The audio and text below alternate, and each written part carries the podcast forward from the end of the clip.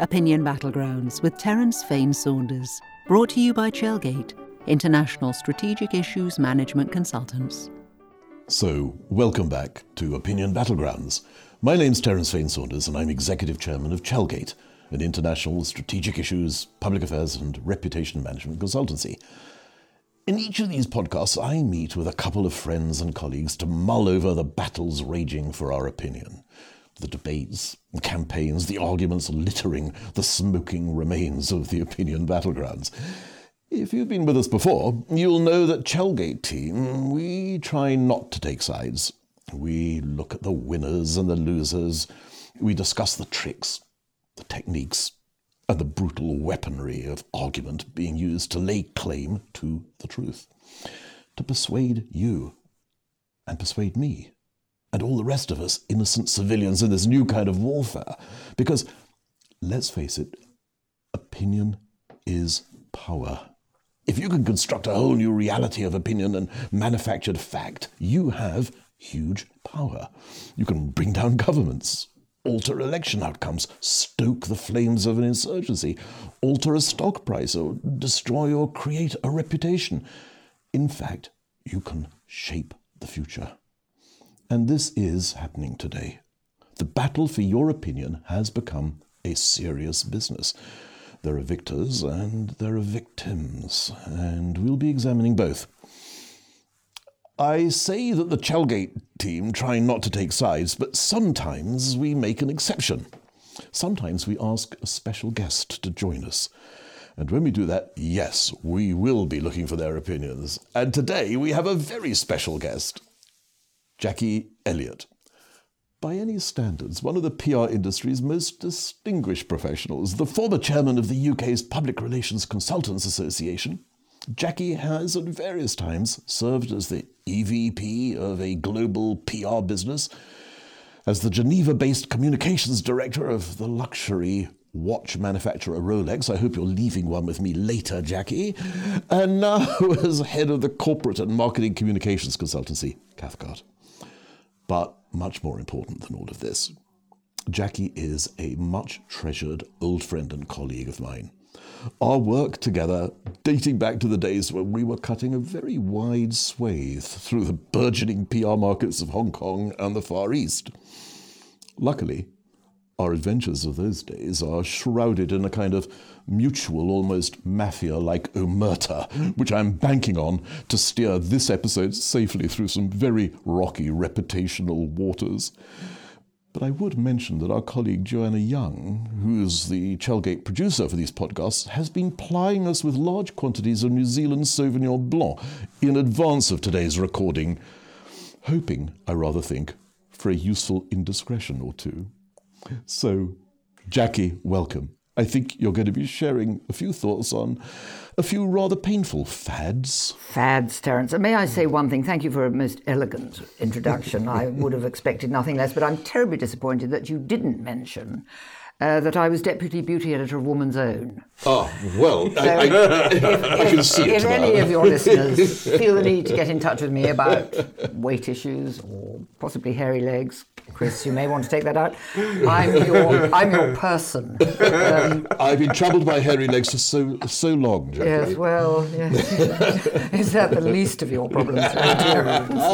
anyway, now to more serious matters. As you know, I, I want to raise. I would not miss an opportunity of a, of a public platform uh, to raise my unhappiness with some aspects of Me Too. But let's come back to that later. And we certainly will. But joining Jackie and me today will also be my Chelgate colleague, Jamie Monckton. You may well have heard him before on our podcasts because when it comes to opinion battlegrounds, or for that matter, any other battlegrounds, there are few people in the world today better equipped to comment. Jamie's professional career started as a soldier, fighting his way through some pretty ugly real life battlegrounds. But before long, Jamie moved on to a different kind of warfare opinion warfare. And this is an area where he has headed some of the world's most sophisticated hostile territory communications, propaganda, and behavior influence operations. Jamie today, I should mention, has struggled in from his sickbed to join us. so pour him another glass, Joanna. How are you feeling, Jamie? Well, actually, I'm feeling like I want more wine. I mean, you could pour me another glass, but it'll be my first glass in, Oh. in 18 days. I'm Oh, sober. yes, you're, you're doing a, a sober February. my sickness is actually withdrawal symptoms. it's, not, it's got nothing to do with actually being sick. Well, welcome back from the so-called sick bed. well, uh, and yes, Jack, Jackie has flagged up um, a couple of fads, or we may not call them fads, perhaps, but areas of concern. One of the things I want to talk today about is the degree to which somehow maybe minorities are managing opinion and taking control of public life, of attitudes, of all kinds of things, maybe the outcomes of elections. Jackie, you mentioned one in particular. Let, let's, let's start with that, if you like. Uh, Me Too. Well, I think, and I don't want to belittle Me Too, as nobody round this table would want to, but where I'm disappointed is how it has trivialized uh, some really very significant issues for women all over the world. It focused on the sort of Hollywood horror um, of, uh, and here I am slightly trivializing it, having your back patted by some mogul for which you got paid handsomely and signed a non disclosure agree- agree- uh, agreement, which there again I find a bit of a paradox. Then they proceeded, this is all in the last three or four years, to raise very significant amounts of money to fight court cases, again dealing, I think, in not terribly important issues. Uh, and I fret that some of the bad things that women are going through in the 21st century, such as sexual trafficking, such as FGM, domestic violence, in never mind in, in war torn regions, uh, where rape as a weapon of war is a well known uh, fact, um, but just in, in the Western world, in first world countries where violence against women is commonplace, and there's very little coordinated and orchestrated effort to raise funds to battle such issues, to take perhaps an example from what the uh, creative and the celebrity community did when HIV first became such a horror story for all of us. And those communities raised vast amounts of money, they orchestrated a response, and the results were phenomenal. And now HIV, thank God, is something that we can we can live with. Um, God forbid that we should have to, but we can live with it, and that's largely because the medical profession was fueled to find a cure. And I wish that those people who wave white roses rather limply at the BAFTAs, um, that's you boys are supposed to wear white roses because you can't wear a black dress. Seems to me awfully prejudicial. Well, I don't that you can't wear a black dress. and that signals your unity mm. with the Me Too Times Up uh, brigade. I'm here. I am ranting, and I apologise for hijacking this excellent medium, uh, Terence. But But that's what celebrities are doing. They're hijacking, aren't Yes, they? they're hijacking They're hi- issues hijacking. They're, they're issues hijacking, and uh, we can look, I think, at parallels everywhere where there's a sort of single issue that's op- you know, occupying somebody's sort of um, obsession. But it's whether the, the so I agree. I do think they're trivializing somewhat by using and they're leveraging their celebrity status. But one of the one of the benefits of them using their celebrity status to do it, it is raising awareness at a scale that wouldn't have been raised otherwise. So without the celebrities trivializing it and making it their own sort of personal issue for ratings or what, however cynical you want to be, that's the way that it's getting out to millions and millions and millions of people. That's creating a movement, and it's it's how do you assess whether the movement itself, i.e., Joe Bloggs, Jane Bloggs rather, whether they are using it properly or not. Yes, well, that's Well, and that- which I don't you, know- I don't you know the put answer. it more eloquently than I, I have, Jamie. You, that's absolutely it in a nutshell. That celebrities should use the power that they have in media terms uh, where it matters. I think. And avoid things like hypocrisy, like with Natalie Portman. I think so. Yes. I mean, they're home goals, aren't they? Because there are people that are against not just the trivializing of the movement in order to make it more beneficial to society and to more important issues, exactly like you said, which I agree with. But there are people that are misogynistic and that want to railroad the movement, and they use things like Natalie Portman to completely, um, what's the word I'm looking for? Well, to turn Undermine it. Yeah, undermine it. Yes. I, I find this. I find it terribly difficult because I feel very ambivalent about much of this stuff because I think that in a lot of our society, and particularly I'm, I'm certain show business, but right across our society, we have been trying to emerge from a world where, yes, there were men uh, using their power and their influence um, in ways that were very horrible and were sometimes criminally horrible, but uh, women felt unable to do anything about it. And yes, there were horrendous uh, situations of, of, rape and, and, and exploitation, and society did need to change. Um, I do think, on the other hand, that one often sees what appears to be vigorous virtue signaling, where um, people seem very keen uh, to draw attention to their purity of purpose, um, their intentions. And I personally have, have seen situations where um, I've had clients uh, approached through us by media offering a very large sum of money for, quotes, their story. And once you start introducing large sums of money into a tale, into a situation, mm-hmm. it has the risk of distorting the truth. And it's, um, it's very tempting always to believe the worst. And what can happen is you can have an appalling person doing appalling things, and that person should be held accountable for it. And one would hope that the people that have been hurt, uh, damaged uh, by those actions, would find peace and would, would find resolution and, and would find justice. But the trouble is, and our, the media, I believe, facilitate this, that money is put on the table and that others then are tempted to come forward who know that either from the media or from just court settlements, there, is, there are large sums of money to be made. And this distorts the process. And it does nothing to help the people who've been damaged. And it's a very, very or difficult vulnerable, thing. Or yeah, the most yeah. vulnerable. and it's very difficult point. to talk about because people say, oh, you know, you're, you're, you're denigrating what these people have suffered. And I'm absolutely not, quite the reverse.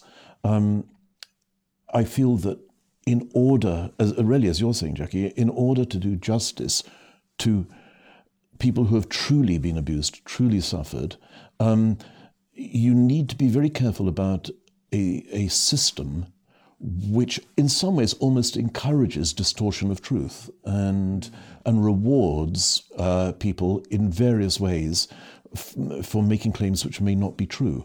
And it becomes very complicated and, and very difficult. And I think it puts our legal, uh, it puts the police in a difficult position, it puts our courts in a difficult position. And frankly, I don't know what the answer is, but I, I, I am troubled by it always. We can't answer it here, but the, the, one of the sort of key questions is if, if the situation that is in the spotlight is the truth, but one of the protagonists is prepared to accept a great deal of money to drop the truth, that fe- I feel sort of queasy about that. Which, another subject for another another. It is uh, to, to, lighten pod. it in a way, and, and and to bring up my paranoia, if I may, for a moment, because I love a bit of paranoia in these cases. Don't you sometimes feel that we are all being manipulated.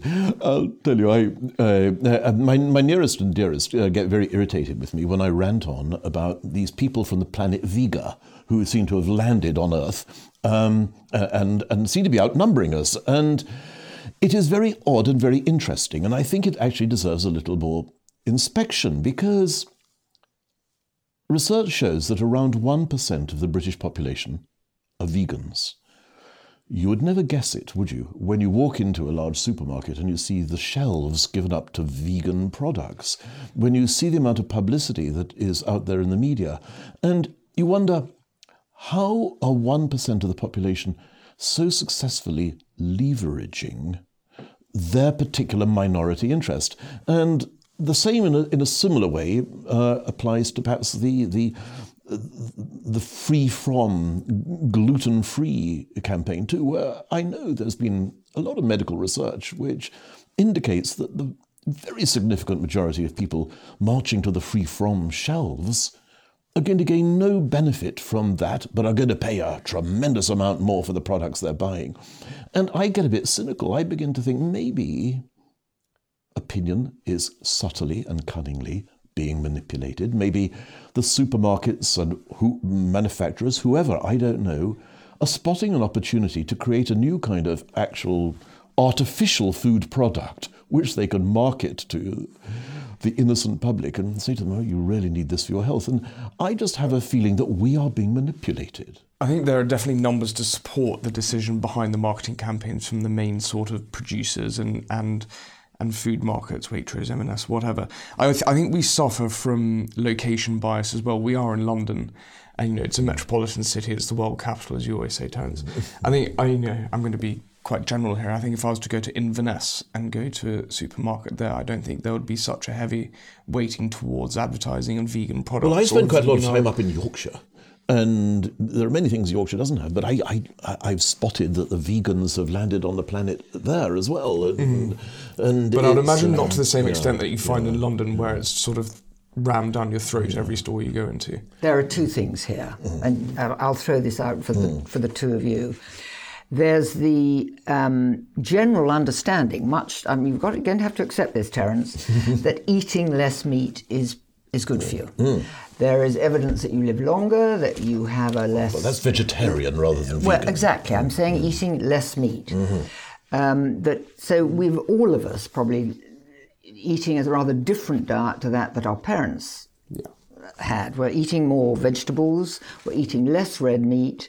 We're conscious of, uh, of processed meat and so on as being not terribly good for us. Uh, so we're, we're adjusting our diets, and I don't think any of us would have any argument with that. And you might, uh, it's a little faddy. I mean, the, the, the food and nutrition pages, the cookery pages are stuffed full of vegetable, vegetarian recipes, and sometimes vegan.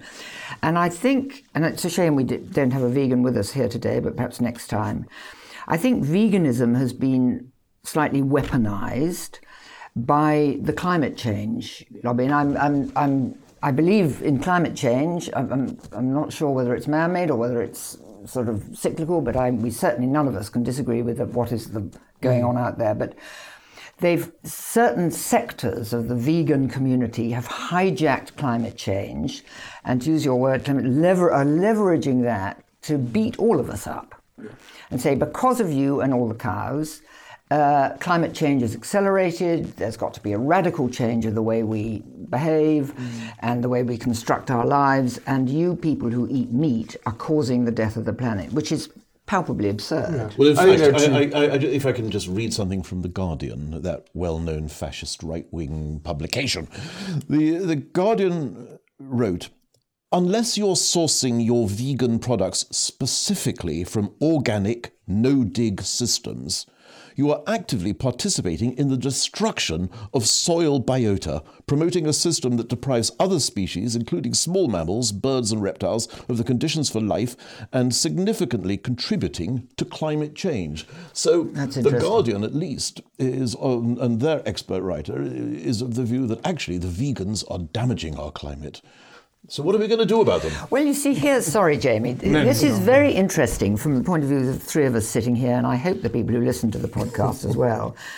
Because the vegans are a small and concentrated group, they are able to achieve much more in terms of uh, managed communications uh, than perhaps all those of us who might have a slightly differing opinion, might Or have like a- Me Too, which is a problem they suffer from exactly. To- more diverse, more Yeah. not not a united voice. Yeah. And at some stage, perhaps those people who do have a more balanced approach to nutrition and to diet and to the, the proper practice of sort of vegetarianism, if I can call it that, ought to speak up, ought to organise themselves. Maybe the food manufacturers should. Food Because I Trade think- Federation. I think should. many food manufacturers and supermarkets and so on are actually making money. Well, I'd say uh, I'm rather more Increased cynical. I think. I think there's a margins argument mm. here. I mean, if if I, I I could not afford to eat vegan, good vegan, five six days a week, couldn't afford it. It is so expensive to buy mm, organically produced food. Uh, it's just completely unaffordable. Um, there are margins there that make it worthy of the cause of leveraging issues like climate change to make it a fad or to make it sort of trend and get people on board. I'm rather more cynical about it. It's all about money. But I'm sure, I mean, was I right when I said that your diet has changed slightly? I mean, are you eating as much meat, Jamie, as you used to eat? To be frank, Yeah. probably a little more. I'm to be really honest, uh, Really? What? So bacon, at, bre- Yeah. at breakfast. Oh, um, a nice bit of roast chicken at lunchtime and a Good big, steaks. big good fat steak. Yeah, steak, pretty much three meat a day No sort wonder, of you man. look, no wonder you look so well. No, I no, it hasn't affected my diet. I mean, I am obviously aware that probably less red meat is is good, better for me, and is health more healthy. Um, actually, the the real honest answer is I eat whatever my wife cooks for me, Right, okay. Um, Gosh. We've if got- I- but that, that's another topic. and I don't, I don't really have a say in Yes. it. I'll eat what I'm given, and I Yeah. know which side my bread is buttered on. I'm very appreciative of everything that I get given. Again, Um, uh, yeah. But yeah. Let me just read you also a little, another little extract I read- dug out earlier from the, from the Financial Times, uh, saying, "But there is one group for whom the trend towards veganism is definitely a good thing: processed food manufacturers and retailers." The past few years have produced something of a backlash against processed food. We're all a bit worried about our sugar intake. We understand more about how food with a high glycemic load might create insulin resistance, so we're increasingly suspicious of the low fat product industry, given that the more low fat food we eat, the fatter we seem to get. What better time then for the industry to find itself with a whole new market into which to sell factory made processed food? One that is gloriously more ideologically and identity driven than any other.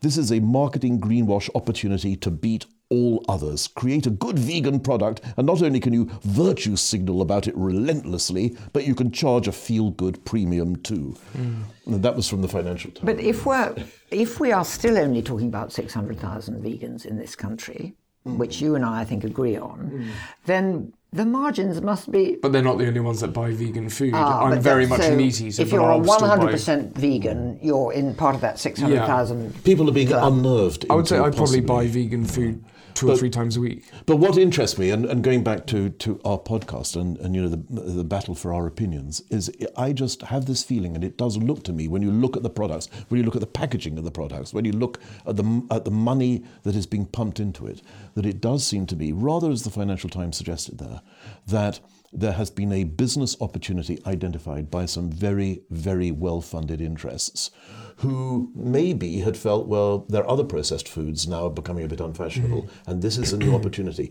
And I'm not saying that veganism is a bad thing, and, and I'm certainly not saying vegetarianism is a bad thing, but I do think it's possibly healthy to just be a little skeptical about some of the messaging and to actually want to dig a little bit to see who is really behind the messaging. Is it only people who truly care about our well being? Well, that's a greater issue, isn't it? The the lost art of critical thinking and introspection just doesn't really exist anymore. It may today's worry you society. li- a little, Terence. So did you know that the launch of Greggs vegan sausage roll Oh. won UK Consumer Public Relations Campaign of the Year last Well, year? congratulations to them too. Uh, But it took up two news cycles. Yeah, You know, it in the modern world of comms is incredible. That's something a vegetarian sausage roll, vegan sausage roll could Ve- do that. vegan sausage roll. Incredible. yes.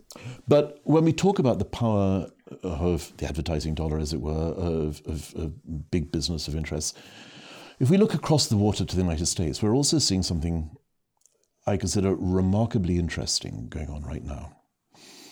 And that is the entry of Mr. Bloomberg into the uh, presidential race on the Democrat side. Um, this is a man who is able to spend huge, huge sums of money, which will dwarf anything that any other Democrat is able to spend, and frankly, will be able to outspend Trump significantly as well.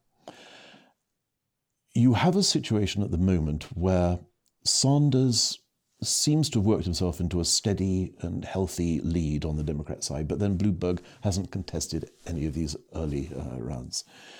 Um, Bloomberg's spend is not just huge, it is also incredibly sophisticated. He's hiring some of the very, very best and most skilled advertising people, social media people. They're putting together some very cunning, very attractive campaigns.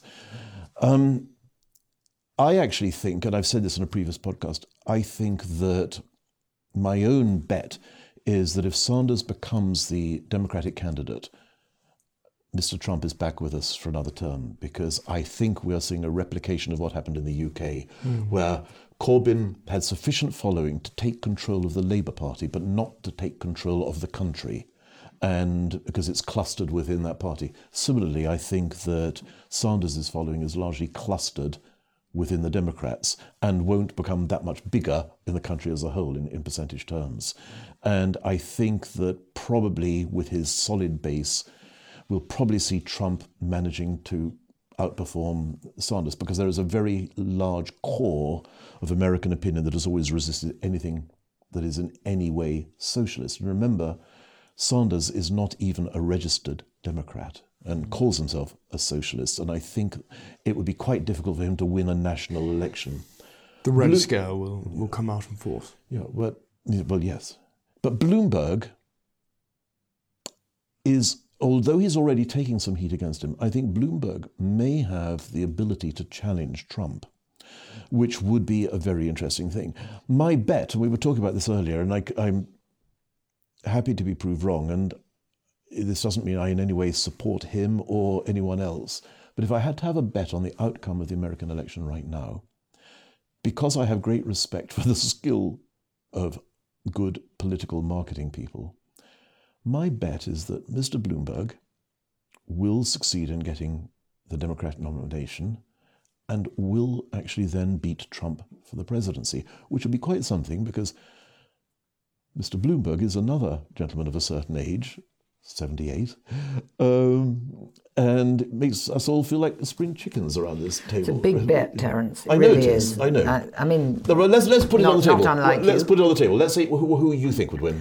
I'm sorry to say that I think Trump will do it You again. he- I, I agree. Back with in that. again. I think Trump is back in again. I mean, there's too much anecdotal. We've all got friends and family in, Yeah. in the States, and they think the man is doing a good job. Yeah. I mean, it's inconceivable, but Even our American hairface is doing a decent enough job.